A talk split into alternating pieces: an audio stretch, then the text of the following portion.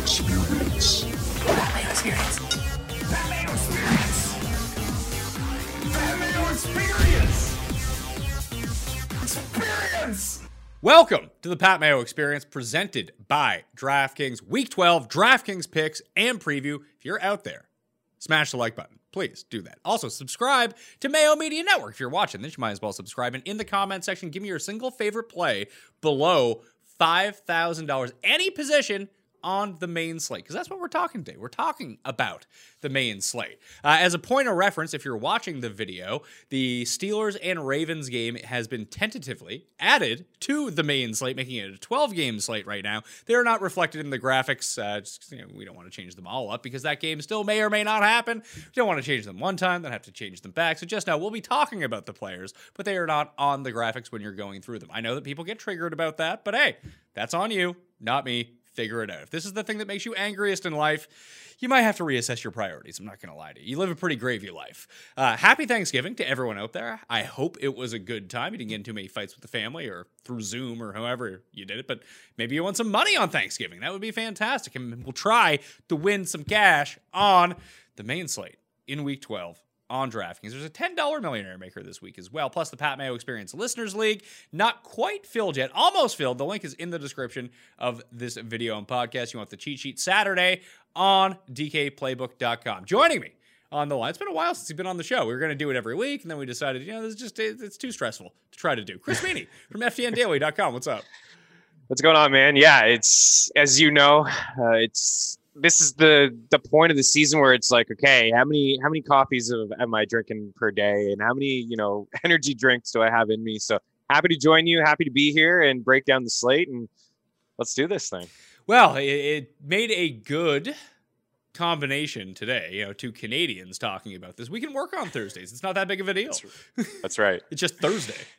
Yeah, it's it's just another day, although it is my favorite day as a Canadian, just, you know, working for American companies. You can kind of put the feet up. Yeah, we do some work on the side and help out the crew at F T N while they sit back and enjoy Thanksgiving with their families. And hopefully, like you said, you know, win some money, win some cash, and all the F T N subs out there and all your followers win some cash as well. But yeah, I mean, I still like this day. It, it you know, it is a little... I'm bummed that there is only two games, but I'll have some fun with it. And I'll have some fun on the show with you breaking down the main slate. If you are in need of more Chris Meaney in your life, Chris, tell everyone about The Daily Show.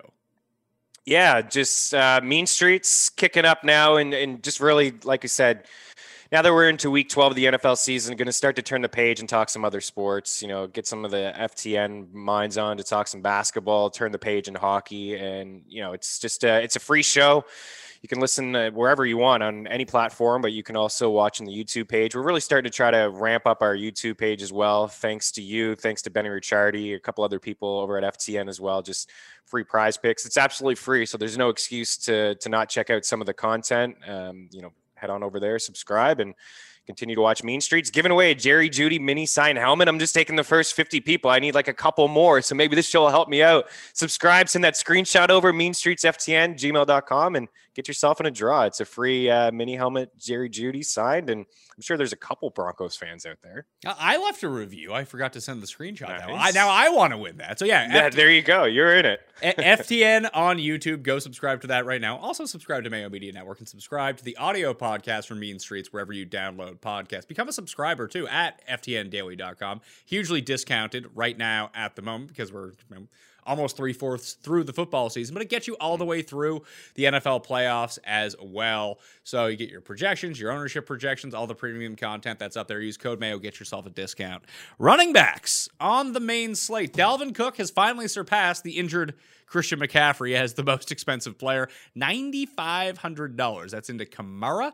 After that, I'm not talking... Christian McCaffrey might play. He's nine thousand two hundred bucks, but it's looking like he's not going to play uh, in that same game with Dalvin Cook. So Kamara, Derrick Henry, Josh Jacobs, Nick Chubb. That's your seven thousand dollars and up. And then from six thousand dollars to seven thousand dollars, Mike, Davi- Mike Davis, Clyde Edwards-Helaire, James Robinson, Ronald Jones, and Alexander Madison, just in case something happens to Dalvin Cook. Regardless of the position this week, meaning whether, I mean, receivers are far more affected by this, but there's just a lot of unknowns because of injuries. There's a game that we don't know if it's going to happen or not. As of Thursday morning when we're recording this, there's more COVID cases breaking out with the Falcons, with the Browns. Like, There's a lot up in the air. So it's a really difficult slate to actually talk about. But does anyone leap out to you at their price point of the top of these running backs that is an absolute must play?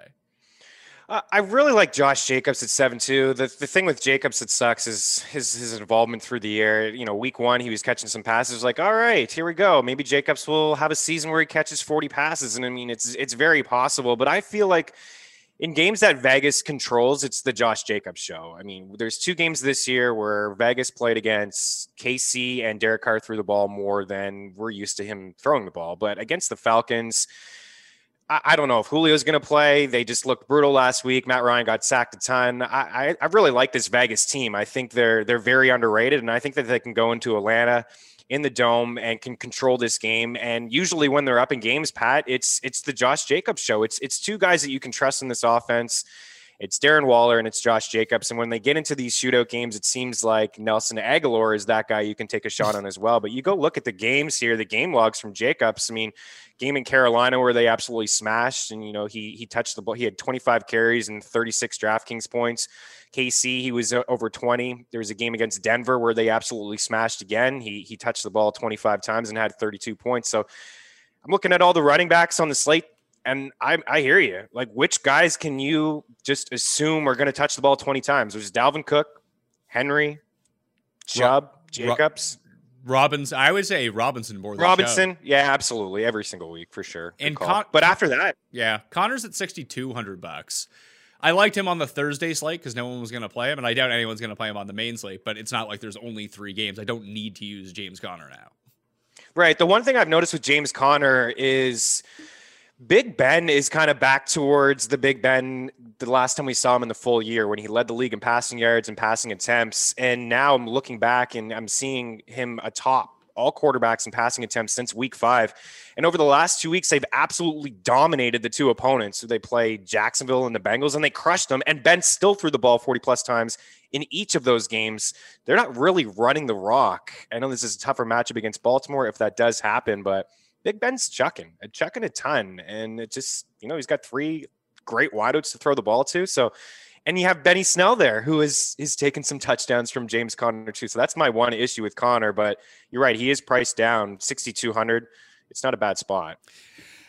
It's okay. The The problem here is I think there are enough paid down options at running back this week that you can squeeze Dalvin Cook into your lineup and just not worry about it. Even Mike Davis at sixty-nine hundred bucks is, I guess Teddy B is going to be back, so I think that actually benefits Mike Davis a little bit. But just let's say you put Dalvin Cook into your lineup, so you go from fifty-five hundred, fifty-five hundred, fifty-five for each player down to five thousand. So once we just skip this entire level of the six thousands, and like I'm pretty good with doing that.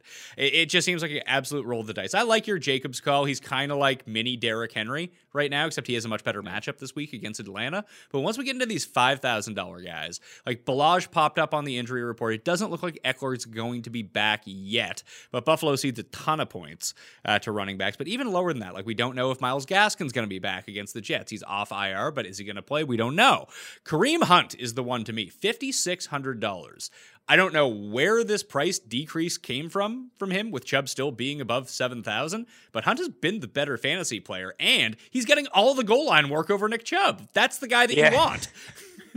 He is. What was interesting, what I will say about that game when he got those three goal line carries in a row is uh, uh, reportedly Nick Chubb had lost contact and he was on the sidelines. But you're right, Kareem Hunt all year, even to begin the year, and even actually last year, I know it's, you know, Stefanski's there and the offense is different. It wasn't Kitchens, but even towards the end of last season, Kareem Hunt was getting a lot of the usage in the red zone. So yeah, I don't understand this price at all because last week he was sixty-seven hundred. He's been, he's been at least sixty-seven hundred because Chubb was out for five straight weeks now. And even, you know, in week three, when Chubb was playing, he was up in the six K range. So this is this is interesting. Baker's not throwing the ball. He's got twelve completions in three straight games. They're going to run the rock. Both of these guys can get theirs. Yeah, I really like that call. I kind of skipped over him when I was looking this morning at fifty-six hundred dollars. It doesn't seem right because a couple weeks ago, they both hit the century mark on the ground. You know that any catches through the air, it's, you know, between the two backs is really going to go to Hunt. I love Chubb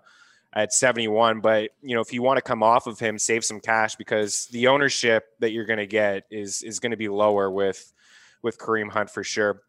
I actually like Ballage too. I know it's Ballage, and he's he's not a great running back, But if Eckler's not going to play, Jackson's still on I R, and Kelly stinks. Balazs has touched the ball twenty-three times in back-to-back weeks, Pat, and he's getting all the, the usage through the air that, you know, you would expect Eckler to get and that Kelly got three weeks ago. Everything is going through him.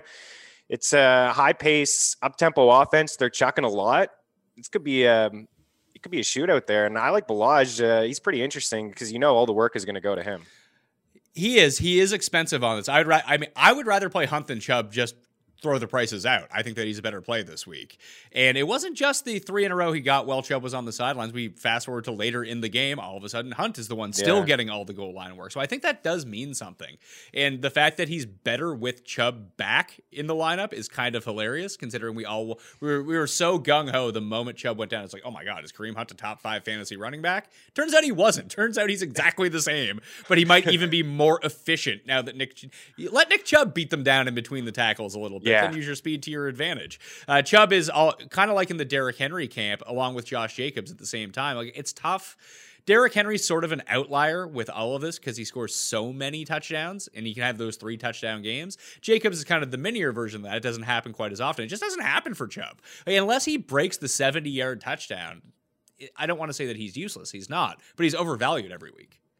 Yeah, you are right, because he's not catching any passes. I mean, he's got four, he's caught four balls all year, but he has four games with one hundred yards. So, yeah, I agree. I, I like him. I, obviously, I wish he'd be a little bit more involved the, through the air. There's a lot of backs like that. Remember, I mean, Drake only missed the one game, and Chase Edmonds came in, and you just expected, oh, Chase Edmonds going to be a top five back. I mean, the volume was there, but more of a guy that I, I guess he comes in on third down roll and is just, you know, you temper expectations a little bit, you bring back the touches, and he's more efficient in the offense. Alexander Madison had an opportunity like that when, when Cook was out, and he, he couldn't do anything either. So sometimes these guys are just better when they come in and, you know, in third down rolls. And, you know, like you said, Chubb just tears down the, the defense. That's what we saw last week. It looked like a brutal first half for him against the Eagles, who had allowed over one hundred rushing yards in six straight games. And then all of a sudden he breaks one out, and, you know, it's just, all of a sudden it's a sixty-five yard run and he's over the century mark. So yeah, I get that.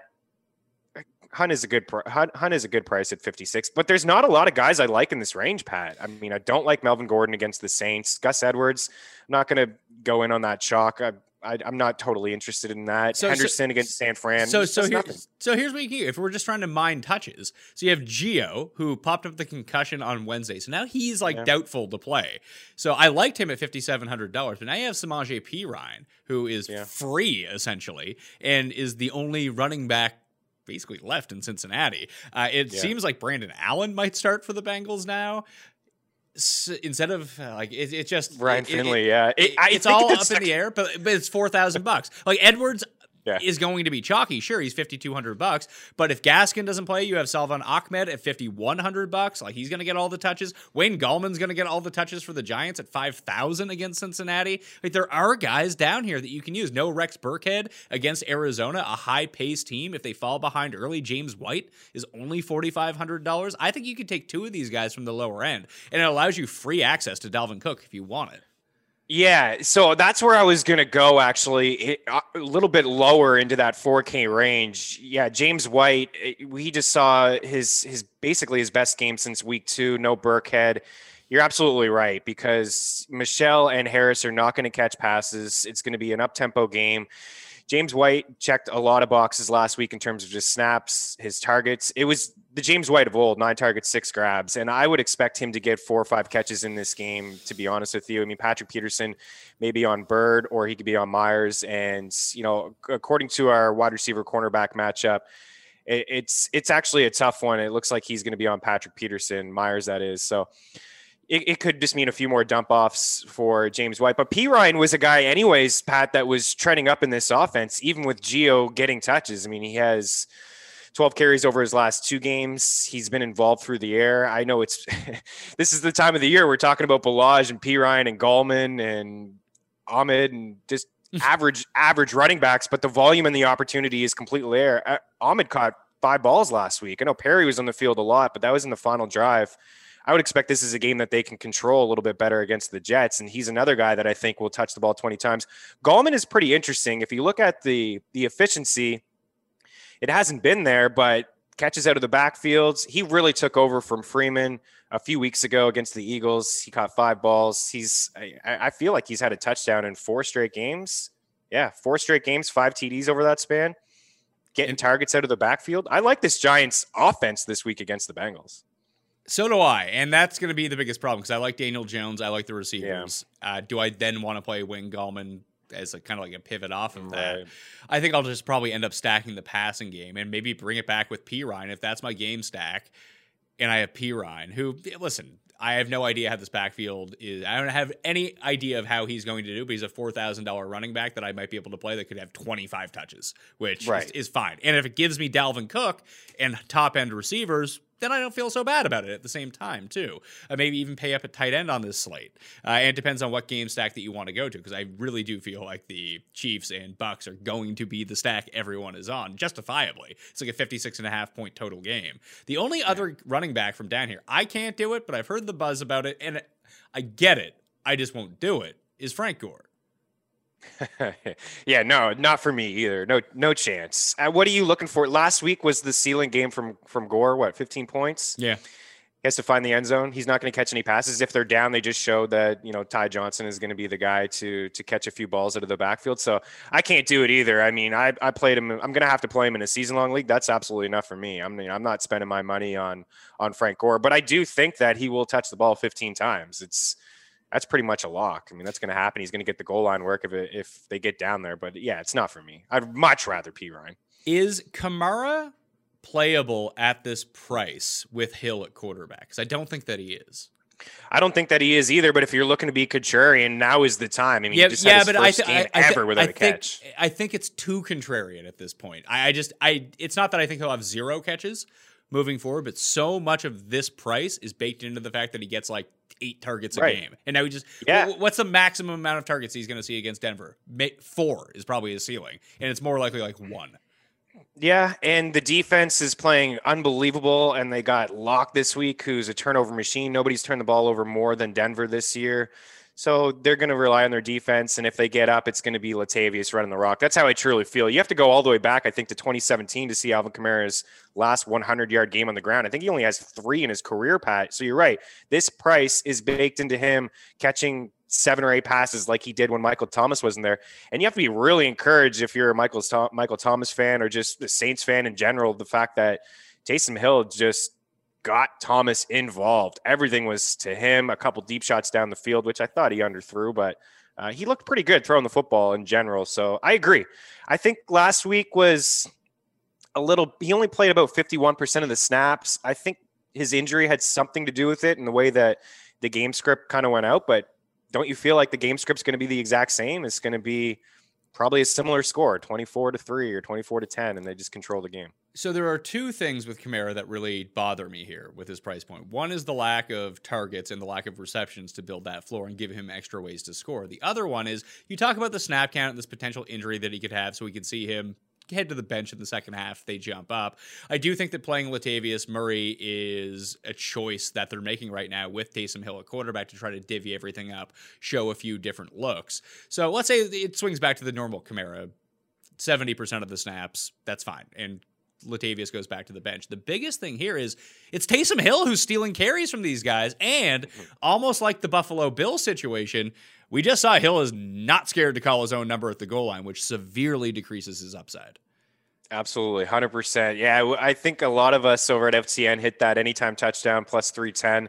Kevin Adams had any two touchdowns. It's like eight to one, I think. Good on him. But you're right. There were no design runs for Taysom Hill in the first half, but we know that that's what he's going to do. It was just Sean Payton, I think, showing, you know, listen, you don't think that this guy can throw the ball down the field? Watch, he's going to throw the ball down the field. And then later on, especially in the fourth quarter, he was starting to run.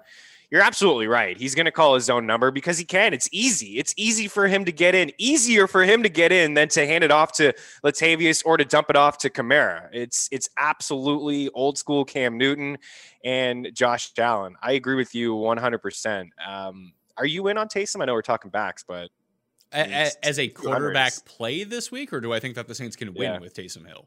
No, I, as a quarterback play. Yeah, probably not. No, everyone is really going to be on him this week. Yeah, it, last week was the week to play him because he got the salary bump. Yeah. What is he at now? He's at He's at sixty-two. sixty-two. Yeah, I think I can find better spot. Like, I'd probably want to go cheaper or more expensive to really tackle those really high total games. And this one just isn't. It just seems like a really like sloggy type game. And he'd have to replicate exactly what he did last week exactly. too in order to hit that number. He just did it. That um, maybe that's his level. Uh, I would guess that he's probably somewhere below that. So it's just a decent week for me, I think, to fade him. Wide receivers. Yeah. Here's a here's a question. Hopkins isn't practicing. Kyler Murray's banged up. They're probably both going to play. No one is playing either one on DraftKings, and they're both maybe the best players at their position. Yeah. I, Pat, I feel like this is, I don't know, man. I watch your shows every single week, and I don't hear a lot of people. I feel like you've said this to every one of your guests. Why don't we just play Kyler or Hopkins? and, and I have this conversation with Kyle Murray, too. His ownership projections, it's always like, I always ask him, where's Hopkins and why isn't he ever in the top ten? Like, nobody's ever thinking about Hopkins, even though he's arguably the best wideout in football. He gets a lot of the usage, a lot of the targets. This week he got, you know, you see the cornerback matchup and you see, oh, Stephon Gilmore, but Gilmore hasn't been good this year. Even before the injury, he hadn't been good. And Hopkins can take any corner. He can absolutely win any single matchup. I play Kyler every single week. He, I mean, he let me down on the Thursday night football game, but that's it. And what, and even that game for Kyler, twenty points. So that's his floor. He just showed us that is his floor, twenty D K points. I love him. I play him every single week. I stack those two up. I usually get involved with Christian Kirk as well. Those are three guys that I always like to play, and I see him up at eight two. You see the shoulder injury. Everybody saw it on primetime. You're, you're absolutely dead on with both of those guys. They're actually my favorite stack, and I don't think that, you know, they're going to be owned. Everyone's going to go to Josh Allen and Diggs or Herbert or Allen. This is a stack that's going to be absolutely underrated. I, again, I love Kyler. You got that nice, solid rushing floor. I think he's a stud. The hardest part is actually who do you bring it back with on the New England side? Do you go back to Jakobi James White? I, I would say it's probably Jakobi Meyers after everyone was on him last week, didn't perform. He's still, I mean, maybe that Damiere Byrd is a bigger part of this offense. And maybe with N'Keal Harry back, that all of a sudden his target share isn't going to be forty-five percent. Well, I don't need it to be forty-five percent. I need it to be like twenty-five percent. And if that's the case, he can ravage this inside part of the defense of the Cardinals. And, and again, no one's going to want to use him. Here's the thing with Hopkins. He's kind of following into Julio Jones syndrome where he's yeah, great, no but, but no, it's not even no touchdowns. It's he's great, but people only ever focus on the bad part of it, not the good part of it. And I, I was dead wrong on Hopkins coming into the year. I thought he'd be far more inconsistent than this, but if you just look at the points that he's posted, it's been crazy, but it's like, lately, it's been off again, on again, off again, on again. This would be an on again week if we look at it because he went thirty-two, twenty-one, twenty-seven, eleven, twenty-eight DraftKings points. Those are the first five weeks of the season. Then nine, twenty-eight, six, twenty-nine, ten. Now we're in this week. So if it's going to be a situation where I always play Tyreek Hill, regardless if he's under five percent owned, I think that Hopkins is going to be under five percent owned. Yeah, I agree. And if you look at that game log, isn't it interesting? The the games that he went off is the games that nobody really wanted to play. Exactly. Him, like against, right? Buffalo? Oh, I can't play him against Tre'Davious White. No chance. I'm not going to roll him out there. I will roll him out against Seattle and he gets ten points. I will roll him out against Miami. He gets six points. So yeah, I'm I'm I'm totally with you, man. The targets have been there. And Kyler, I agree with you. At the start of the year, I was a little uneasy. I liked Kyler. I, I thought he could, you know, be a top five quarterback just like everybody else. But I was a little hesitant to say that Hopkins was a lock and loaded top three wide receiver after like Thomas and Adams. I was like, okay, you know, starting to make excuses like get Julio in there or, or anybody else like, like Hill, like you mentioned, but yeah, I Hopkins, I'll be playing and I'm, I'm looking at Kyle's ownership right now. And every single week I see below ten every single week. And for someone with that kind of upside, my biggest detraction from DeAndre Hopkins coming into the year is that I thought that Cliff Kingsbury would really spread it out more, that we'd see more inconsistency, not to take anything away from Hopkins, who's amazing, but using him as not necessarily a decoy, but knowing that the coverage is going to shift towards him would allow Christian Kirk and potentially Andy Isabella or Chase Edmonds. And we have seen some of that. The hardest part, you can't really, tr- you can triple stack with Kyler Murray and like use a Christian Kirk or someone else. The issue is, is mm-hmm. so much of his equity is tied up in his rushing touchdowns that you want him to have one of those games. Therefore, you don't want to use a third person. You want to find the guy he's throwing all the touchdowns to and then hope he runs a few in. And then you're not left with the other guy holding the bag who has like two points. Yeah, I mean, he's got a rushing touchdown in basically every single game he's played this year. So, yeah, there's there's that threat. And, yeah, I mean, you could do potentially Chase Edmonds, but I think that's getting a little too cute. It, you know, he had a receiving touchdown last week. He's had a couple this year. We all know that, you know, he's getting the usage out of the backfield. But Kenyon Drake finally had the, the goal line touch on Thursday Night Football, and, and he ran it in. So, yeah, you're right, but I still find myself – you know, throwing Kirk in, because there just seems to be at least one bomb a game where they try. They tried at least once, and they've hooked up a couple times. I think he has two forty-yard touchdowns. That's among the top, near the top in, in all of football. So there is usually one shot down the field, but he's been throwing to Larry Fitz quite a bit lately. I'm not suggesting to play Fitzgerald because there's just no upside with him. He, does, he doesn't get used at all inside the red zone, but he showed up a couple times over the past couple weeks. And how you attack the Patriots is in the middle of the field in the slot, but Hopkins can still kind of play that role even though he's not in the slot. Like, they have that out route all day if they want it. So the rest of the receivers, Keenan Allen is now up to eight thousand dollars. Then it's Tyreek, Stefon Diggs, Thomas, Ridley. That is your level. Adam Thielen's still on the COVID list right now, but that does not mean that he is out, uh, at least by my understanding, that he can still potentially play at home against Carolina this week. So he is six thousand eight hundred dollars. A J. Brown, I don't think Julio is going to play, and I'm not playing Julio if he does because he might just come back in for one play and limp off the field again. Then yeah. Jefferson, D J. Moore, Deontay Johnson, Robbie Anderson, Mike Evans, Chase Claypool, Chris Godwin. They're all in that like six thousand to six thousand three hundred dollars range. I have a feeling that people are going to like Cooper Kupp uh, and Robert Woods coming off the games that they just had. I'm kind of interested with Teddy B back at quarterback, even just trying to really pinpoint that game. Because if you're going to play Dalvin Cook on one side, you have to expect that they're up and they're running. A lot of people are going to play Jefferson, uh, especially with Thielen maybe not playing, or they'll just triple stack that side. Robbie Anderson really looks good to me here with Teddy Bridgewater back. He is so due to score more touchdowns. It's kind of crazy. And, and that's all you hear, right? Is that Robbie Anderson hasn't scored a touchdown since what, week one? Does he have one touchdown? But he's, yeah. he's in the top ten in receiving yards. D J Moore is in the top five in receiving yards. Both of these guys have terrific matchups. I, I am totally on the same page with you. I have D J Moore in a lot of lineups going up against Chris Boyd. You know, our wide receiver cornerback matchup says that Boyd has a his, his catch rate is seventy-eight percent. And then for Robbie Anderson against Cameron Dantzler, seventy-two percent. So these are just primetime matchups for both of them. And Curtis Samuel is as well in the slot has got a great matchup. All three of them. You're, you're kind of playing that game, which one, but there's been times this year where all of them have, you know, flirted with double digit targets. It's just about finding the end zone and finding the touchdown. So if I had to choose between the three, it may be Robbie Anderson because he's going to have the the lower ownership of the three. It's going to be, I, I find myself not playing Curtis Samuel at all. I mean, I, I've missed the boat there over the past couple of weeks. I seem to always fade him. I'm like, no, nah, I'm not going to play this guy where I feel like he's going to get five or six touches. You know, some of them seem to come in the red zone and he's been capitalizing on those touches. But for me, it's, it's Anderson, and then it's D J Moore. I, Moore just sneakily is, like I said, top five in receiving yards. He just, he's that, they're using him differently than they used him last year, which is a little frustrating as a deep ball guy. But I, I if even if Teddy doesn't play, I like them both. I think I would like them less if Teddy doesn't play. I mean, this is a revenge. I, I thought P J, I thought Walker was okay last week. He was okay, but I, those inter, those, any touchdowns, those but. crippling interceptions were so brutal. That like I just don't know what he was doing. Yeah, wow, X F L star. There's a and, few quarterbacks out there like that now that you, you watch them and you don't know what they're doing. That's true. And I, I if I'm if I'm gonna say like D J Chark's to play with Mike Glennon at quarterback, uh, that's probably now. I'm kind of defeated. No Denzel own. Ward though. No, no Ward. I no Ward. No, okay. no no Ward. No Garrett. Man. It's yeah, good. Actually, I, that could be okay, Chark. I actually just think you play James Robinson if you're gonna do it. Yeah.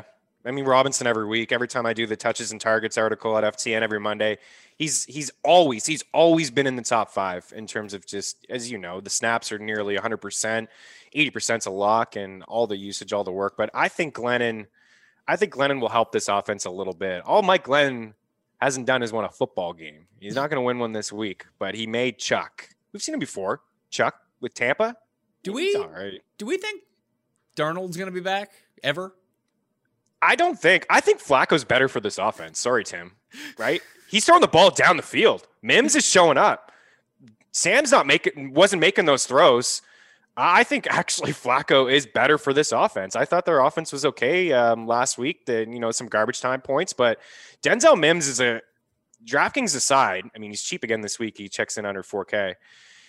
I think he's a really good wide receiver. He's a big body wide receiver who can go up and get it. And Flacco can do one thing, and that's rip it down the field.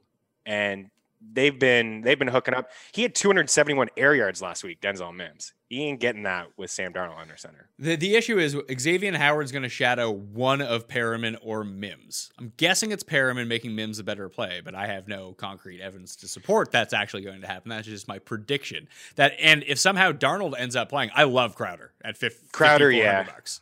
Yeah, especially he's been so disappointing without Sam Darnold, right? Yeah, it's I, I see Crowder ranked highly, and it's like, nah, that's, that hasn't been the connection with Flacco. Even a couple weeks ago when Crowder had a touchdown, he only had two catches, and that touchdown came in the red zone. You're you're dead on, I think, you know, according to our, our tools and what Jeff Ratcliffe, you know, throws out there. Howard should be on Mims, and even Byron Jones, who's been pretty decent this year, Um, he's going to be on Perriman, so that leaves Crowder with the the matchup, the, the plus matchup out of all three of these guys with Nick Needham in the slot. So if it is Sam Darnold, I think you can go back to just assuming that he's just going to rely on Crowder and he's going to get double-digit t- targets because that's normally what we see on an average basis.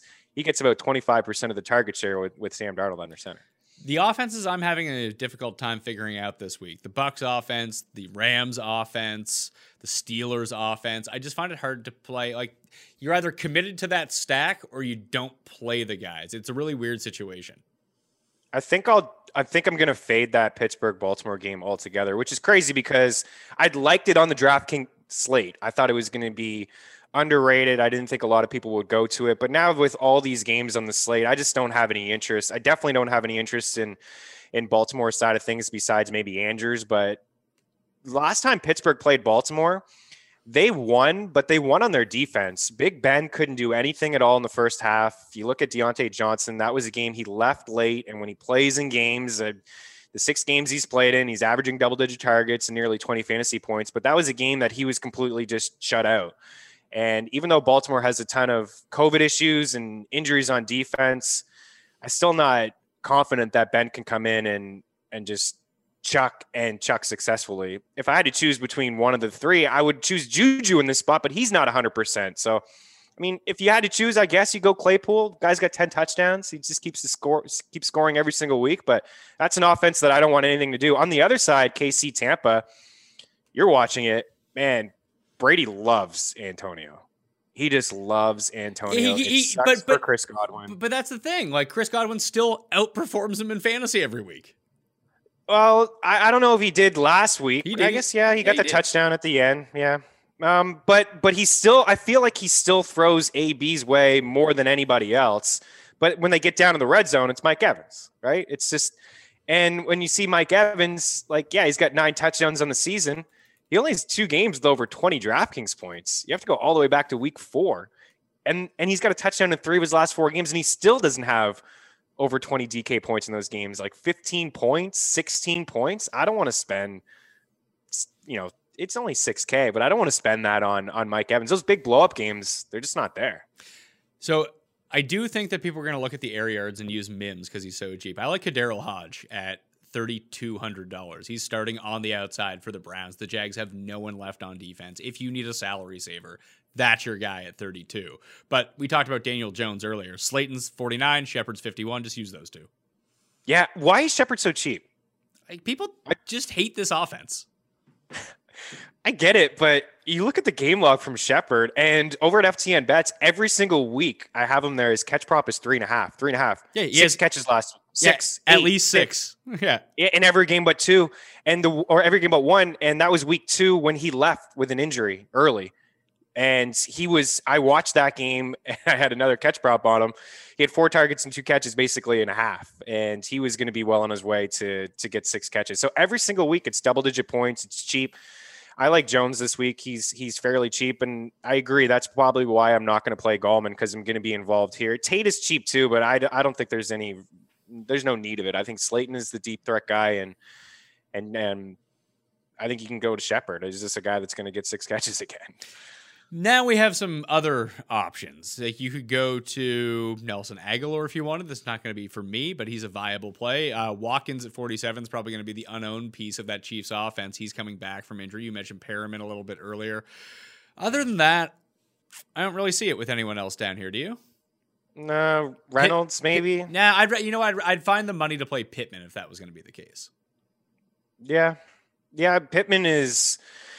I love Pittman. I think he's I think he's a great wide receiver. The one thing that I mean, eleven different people caught a pass with Indy last week. The ball's really spread out. Jonathan Taylor led the team in catches with four. But yeah, if there if there's a guy, I guess in this range that you can say, hey, he's he's likely to score a touchdown, it's. It's probably him. It's probably Pittman. Um, there's not like Mims, Tate, I guess, K J Hamler. I just don't really see where the upside is, where the ceiling is for, for Hamler. So there's, yeah, and then really there's not a lot here that I that I love. If you wanted to use my theory on Arizona that they're pretty susceptible to the pass, and you do believe that N'Keal Harry is going to be a bigger part of this offense, and they could be trailing in this game, he's only thirty-four hundred dollars. I don't like him just because I don't like N'Keal Harry, but that is a pretty good price for the potential upside that comes along with it. Yeah, th- for sure. Uh, he's a guy that I watch, and I, I can't believe that he was he was drafted as high as he as he was, but eight targets and five grabs last week is – it's hard to ignore. And if you look at the first couple weeks of the season, he was getting a lot of targets. He had eighteen targets over his first two games, thirteen grabs. I mean, the target share over his first three weeks is right around thirty-three percent. And that's why Meyers has gotten all the usage that he's got over the past couple weeks, is because N'Keal Harry wasn't around and Julian Edelman is still sidelined. So I, I could get behind that because they're going to have to throw. Kyler's going to, I, I would expect Arizona to get to that twenty-four mark, at least point mark, and they could, they can get up to thirty. And Cam last week, he, you know, he showed that he, you know, he had that nice pass to Byrd down the field. He had over three hundred fifty yards passing. So I could get behind that one. It's, it's not totally for me, but if we are just looking for somebody in this range, right, you got to take a shot, and that's a high total game. That's, that's a good shot to take. I mean, I'd rather that one than K J Hamler, but Hamler has, you know, twenty-six targets in his past two games. It's just, he's not the deep threat guy in this offense, and I just don't think that they'll score touchdowns. I have a, you know, I, I think we can predict more touchdowns for Cam and, and the Patriots than Drew Lock and Denver. Byrd isn't, it's a revenge game for Byrd. A lot of revenge games it this is. Week. We need Teddy B to play to really stick it to Minnesota. But if you were to go to the top as a one-off, and that's really kind of the issue here outside, like even if it's Hopkins, you're probably not going to play Hopkins just by himself. You're probably not going to play Keenan Allen just by himself. It's going to be Herbert and Allen, or it's going to be Murray and Hopkins. Is there anyone from the top that you can see just using by themselves? Maybe Ridley. I don't, I don't I, really I, want I to play I don't Matt want, Ryan. If Julio Jones sits, I don't want a single piece because of, of the yeah of this yeah. offense. The only one that I might consider, just because he's so cheap, and it looks like Todd Gurley might sit this week, that Brian Hill's four thousand bucks, and he had more snaps last week, as you know, than Gurley for the for the first time all year. Um, so yeah, I I could see that. The one offs, there really isn't much. Like I don't play Tannehill when A J Brown maybe, but like if if Brown goes off, Tannehill probably has a decent day, but I'm more interested in, in Derrick Henry. So actually, I'm not even really totally interested in Derrick Henry this week. This is just a game I'm I'm not in on at all, which maybe that's maybe that's wrong of me, because the last time these these two teams played, Tennessee and Indy, there were some fireworks towards the end of the game. Like it's a decent matchup for for Rivers to be able to, you know, at least maybe just throw a couple touchdowns. And if they get up, then maybe Tannehill has to throw the ball. But I I, I look at the one-offs at the top. There's not a really a lot that stand out. You're right. Like Diggs, you probably want to pair him up with with uh, Josh wow. Allen, and Hill, you definitely want to pair him up with Mahomes. So, yeah, maybe if Thielen, maybe if Thielen plays. Yeah, I can see it just, people will be off of him solely because it looked like he was going to miss the week throughout the entire yeah. course of the week, that maybe you can get an ownership discount because everyone's kind of locked into playing Jefferson at the moment because they're presuming that Thielen is going to sit. So that's an interesting case to be made. Yeah, eleven touchdowns, leads leads all wideouts. You know that he's a red zone threat. So, yeah, I could get behind Thielen as a one-off. Tight ends. Kelsey? And if it's yeah. not Kelsey, who do you pay down for? Yeah, that's the thing, right? you're, you're dead on. If it's not Kelsey, who do you pay down for? I, ah, man, I, I get mixed up sometimes with some of these Colts tight ends, but you know I'll what? probably avoid them just all. Just say screw it. Play Jordan Reed at thirty-six. Yeah. Yeah, why that, not? I, I think that those are the two plays. You either play Kelsey, unless you're using a tight end, again, as a part of a triple stack where you end up with Ingram in it or Herbert, Keenan, and Henry, that kind of thing. I think just objectively, you're playing like a tight end isolated. You play Kelsey by himself, or you play Jordan Reed by himself. That's yeah. it. No. And even Waller, I don't like Waller because of what I said earlier. I just think it's going to be the Josh Jacobs show. I think Jacobs is going to get just a ton of work on the ground and all the goal line work. And it's just going to be, it's going to be him scoring the touchdowns. Yeah. You're, you're, you're dead on. I'm going to have a lot of Kelsey this week. It's interesting. I've found all year, like I play a lot of cash, which is boring, but I've, I played Kelsey, Hill, and Mahomes in back-to-back weeks when they had the easiest matchups possible, and nobody played them. And I don't even know, even in a high total game against against Tampa, I don't even know if people are going to play these guys. Like I was playing head-to-heads with Mahomes, Hill, and Kelsey, and nobody was playing these guys against the Jets, against teams that they could just roll, and nobody had nobody wanted anything to do with them. I think people are just they don't they're looking for value so much, especially at tight end, that they don't want to spend up for a guy like Kelsey. And every single week, he just eats like twenty, twenty D K points per game.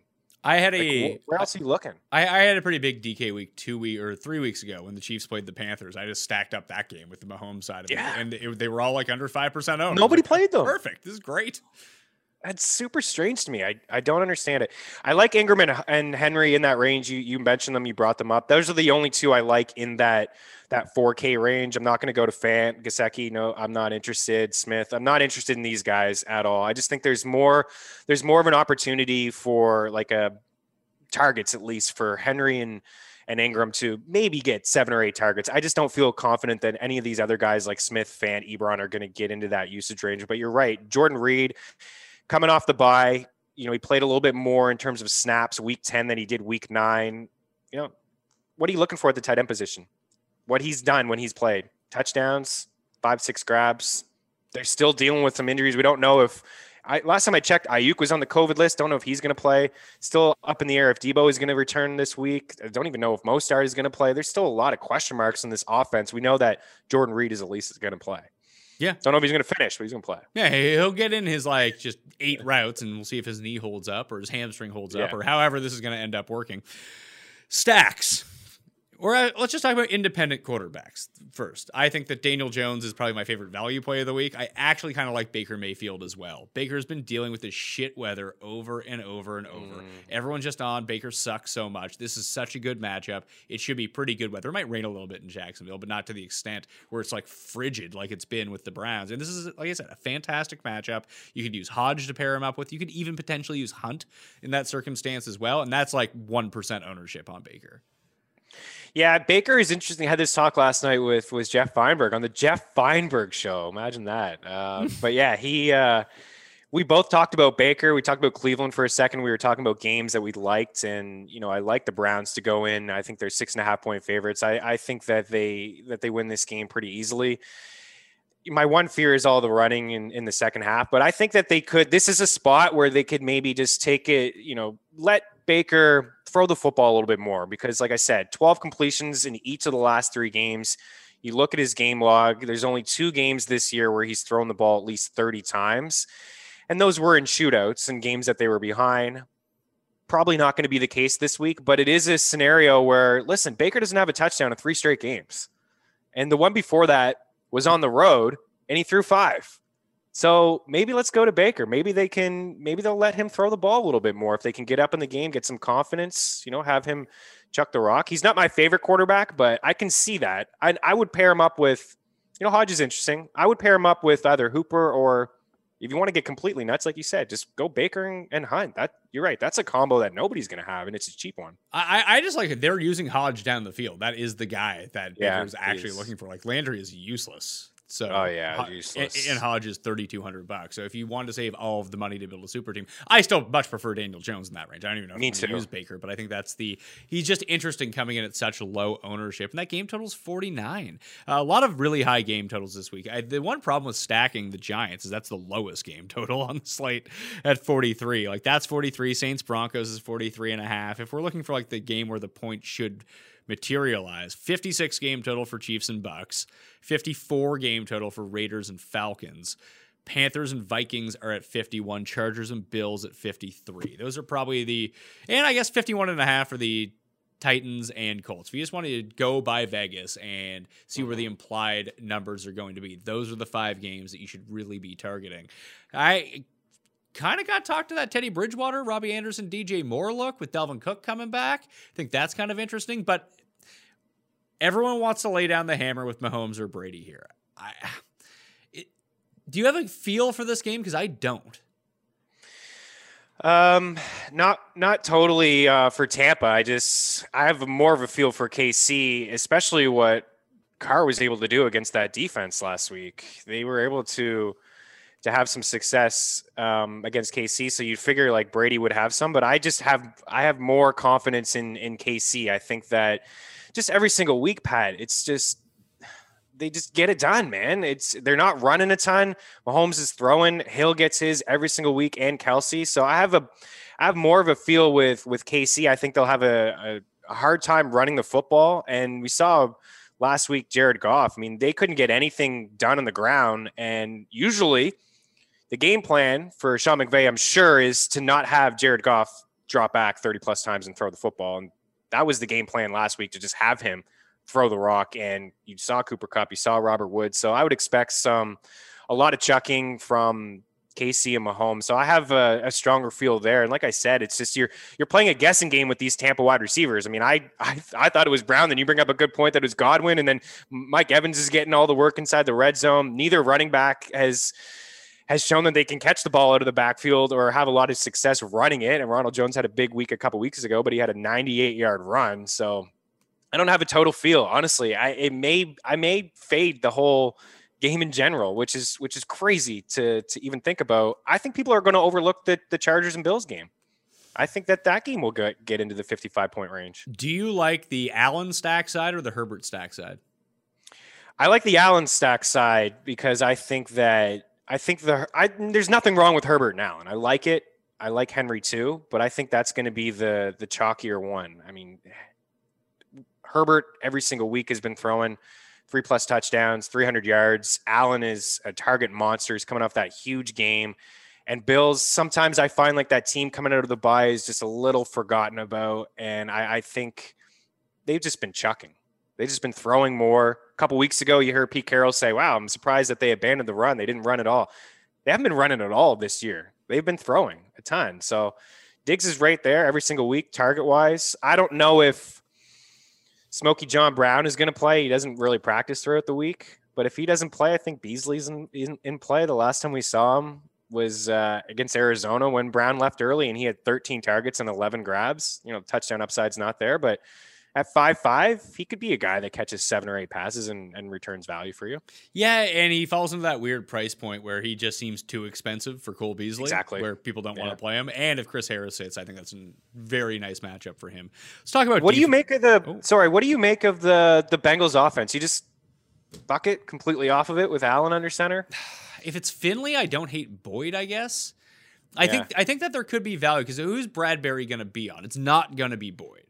Boyd no, it's, pro- pro- it's probably going to be A J. We don't want to play him anyways. I mean, it was probably going to be T. Higgins would be my guess. It should be T. Higgins, but I wouldn't be shocked if if it was. I'm just taking a quick peek here now. It's Bradbury, according to Ratcliffe. Um, Bradbury on Green? Yeah, on A J. But that's I that, think that also might not be a shadow situation either. It's just I know no. that Boyd is going to avoid him, and Boyd runs the shorter A-dot routes. Um, yeah. He's just more of a possession guy that if he can sneak his way into the end zone, you know no one's going to play him. Yeah, I'm I'm interested, man. I like to light my money on fire. I, I usually uh, like to just try one lineup with the cheapest quarterback possible. I mean, Brian Allen at four eight. And Boyd, which nobody's going to play at five, or Higgins at four seven. I, I, I looked would, at the three I, games. I, I, I would go the other way on that. I just used the Jones stack with the Giants, and instead of bringing it back with P. Ryan, bring it back with Boyd. Yeah, yeah, yeah. I just feel like you should.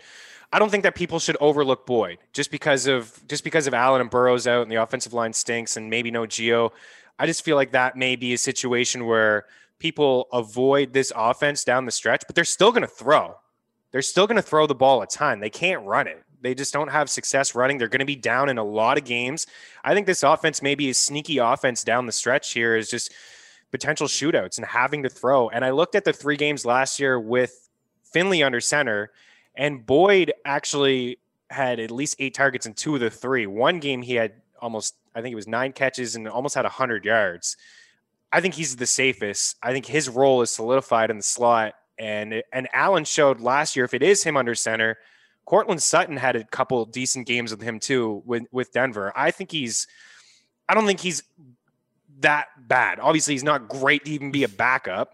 Finley came in under, but at forty-eight hundred dollars in a game that they're going to be down, I wouldn't be shocked, Pat, if either, maybe even both, like we saw last week, Higgins and Boyd could both come away with ten targets each.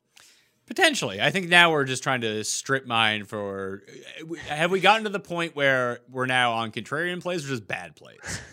Where I, bad. That, that's usually where I usually live in the bad play side of things, but I I, I like what you're talking about here. You're kind of selling me on it, which terrifies me because I'll end up having one of these stupid lineups. Paul, yes. Since we're on the topic of bad plays, why aren't we talking about Mike Glennon right now? forty-six hundred. Mike Glennon, forty-six hundred? Yeah. He's secret Mike bald. Glennon. Just don't forget he's secret bald. He takes off that helmet. You're like, good Lord, this man is seventy years old. Yeah. Well, I'm going to I'm gonna play Chark. Well, did you go, go Glennon, Chark, and bring it back with Hodge? You'll save all the money. Build an all-star team. Great show we got here. Great advice. Yeah. yeah. Uh, don't throw, don't play, play don't play Josh Allen or Patrick Mahomes. You want to play secret bald Mike Glennon and Baker Mayfield. That's where you want to be. I'd rather take a shot, honestly, on Allen or Glennon than than Baker. I'm not totally interested in in Glennon, but I like the I like Paul throwing it out there because, I, like we said earlier, there's some holes in this in this Cleveland defense right now with no Denzel Ward. That's great news for D J Chark. It is, and that might actually mean like a lean back towards the running game for both teams because like it's not like the Jags defense isn't completely decimated too. I think they yeah. put like five guys on injured reserve this week, so they might yeah. just this might be the fastest game in the history of the N F L.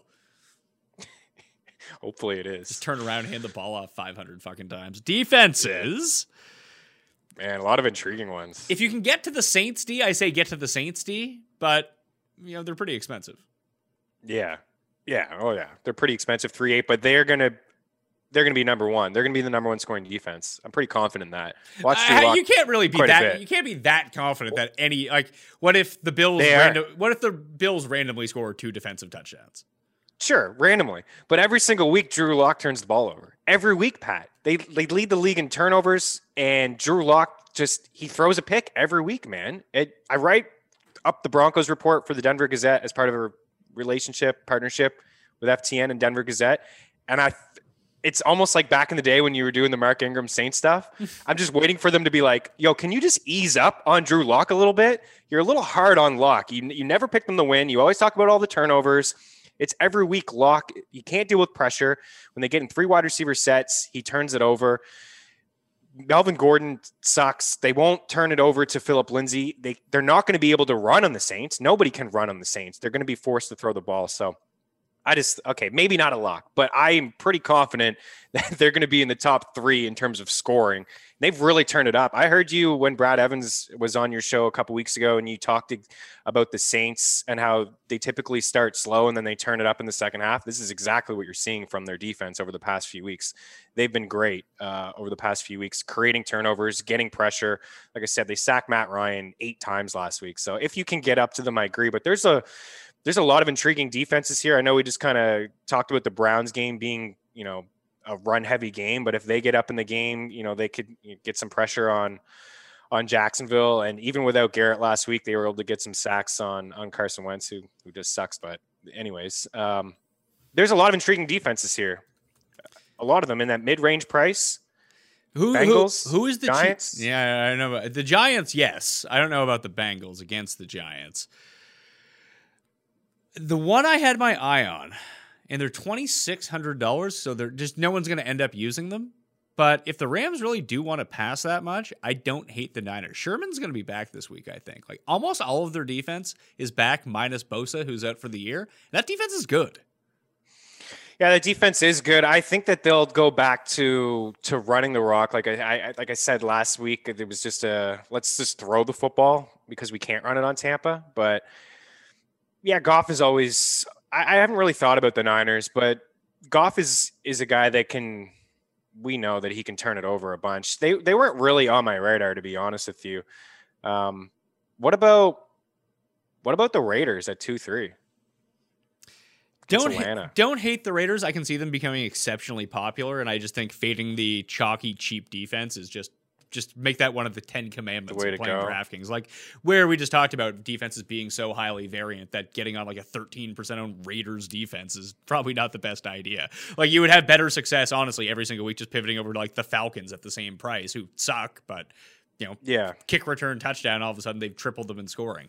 So what about There, it was pivoting the, off. I, I was thinking from down here, I think the Vikings are weirdly set up to have a good game against the Panthers, only because I think they're going to face a lot of volume against. I would like the Jags if I thought that the Browns were going to yeah. throw the ball up. I don't think that they mm. will.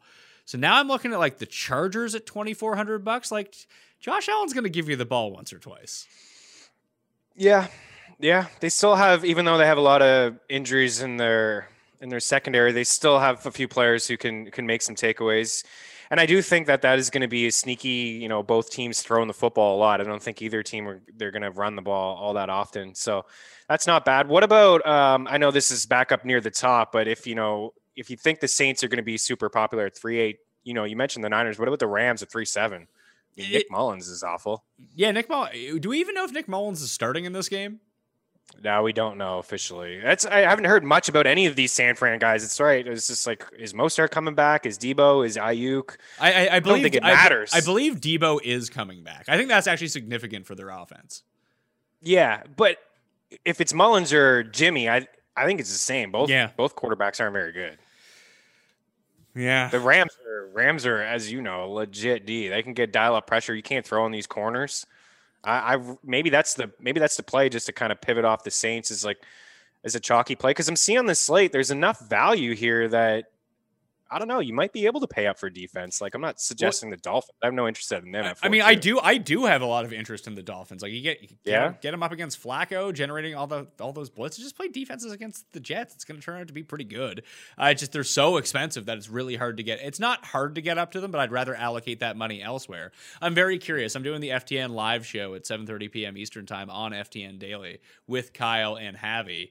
So I'll get Kyle to run some of those projections by me in terms of ownership. And like, if I, I think it, this is honestly a week to just do the pure ownership play at defense. Like if you want to lock in a cash game defense and you can get to the Saints, do that at the mid level. I mean, if you're not doing a Giants stack, I think Giants defense actually does make a lot of sense. And underneath that, the one thing I don't like about the Rams is I think that regardless of who plays quarterback, because like you said, they're all pretty much even for San Francisco, with Mostert and Coleman likely back, that we're going to see a lot of running out of them.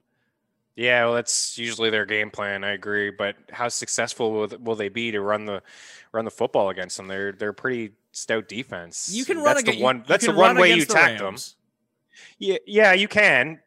But not a lot of teams have had a ton of success running against them, and they'll st- they'll stack the box, and they'll know that that's going to be San Fran's game plan is is to run the rock, no matter who's the quarterback. I, I think that's going to be pretty obvious with no with no George Kittle. So I think I still like them as a as a defense that will be able to generate some pressure, stop the run, and maybe create a few turnovers. Um, would you go Chiefs? Just because Tom Brady stinks or I, what? I, I was just looking at the Chiefs, and they generate so much pressure, and they're usually playing from ahead, forcing the other team to throw. I think that you can make a case if you just if you wanted to fade that game completely, like not knowing yeah. where to go or it's too expensive, and that's just the stand that you're taking. I don't think Chiefs D or Bucks D is a horrible idea. Yeah, I, I think both could. I yeah, I would rather maybe Chiefs, but the Bucks D. The Bucs D is is legit. They're pretty good. They got some players who can make some plays, but again, it's Mahomes. He doesn't turn the ball over too often, and and they just always seem to have such a perfect game plan. I, Andy Reid was so jokes last week, and the and the comeback against the Raiders, like, yeah, you know, well, I had a minute and a half left, and I have Mahomes, so it was pretty easy to get it done.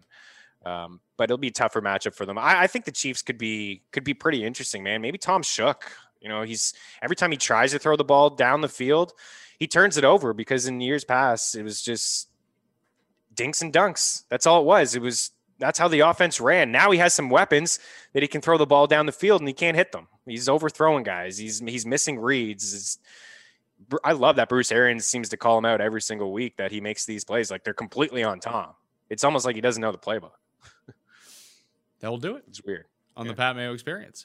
Mean Streets. Check it out wherever you download podcasts and subscribe to the F T N YouTube page. Meaney, you can follow on Twitter at Chris Meaney.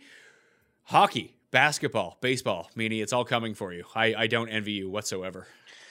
I know. I was doing second base baseball profiles yesterday, and I was like, oh my goodness, it, it is a lot of research just to figure out where guys went and, and what they did in the short and weird season that was M L B last year. But yeah, it's it's all happening. Just got to power through, get it get it done.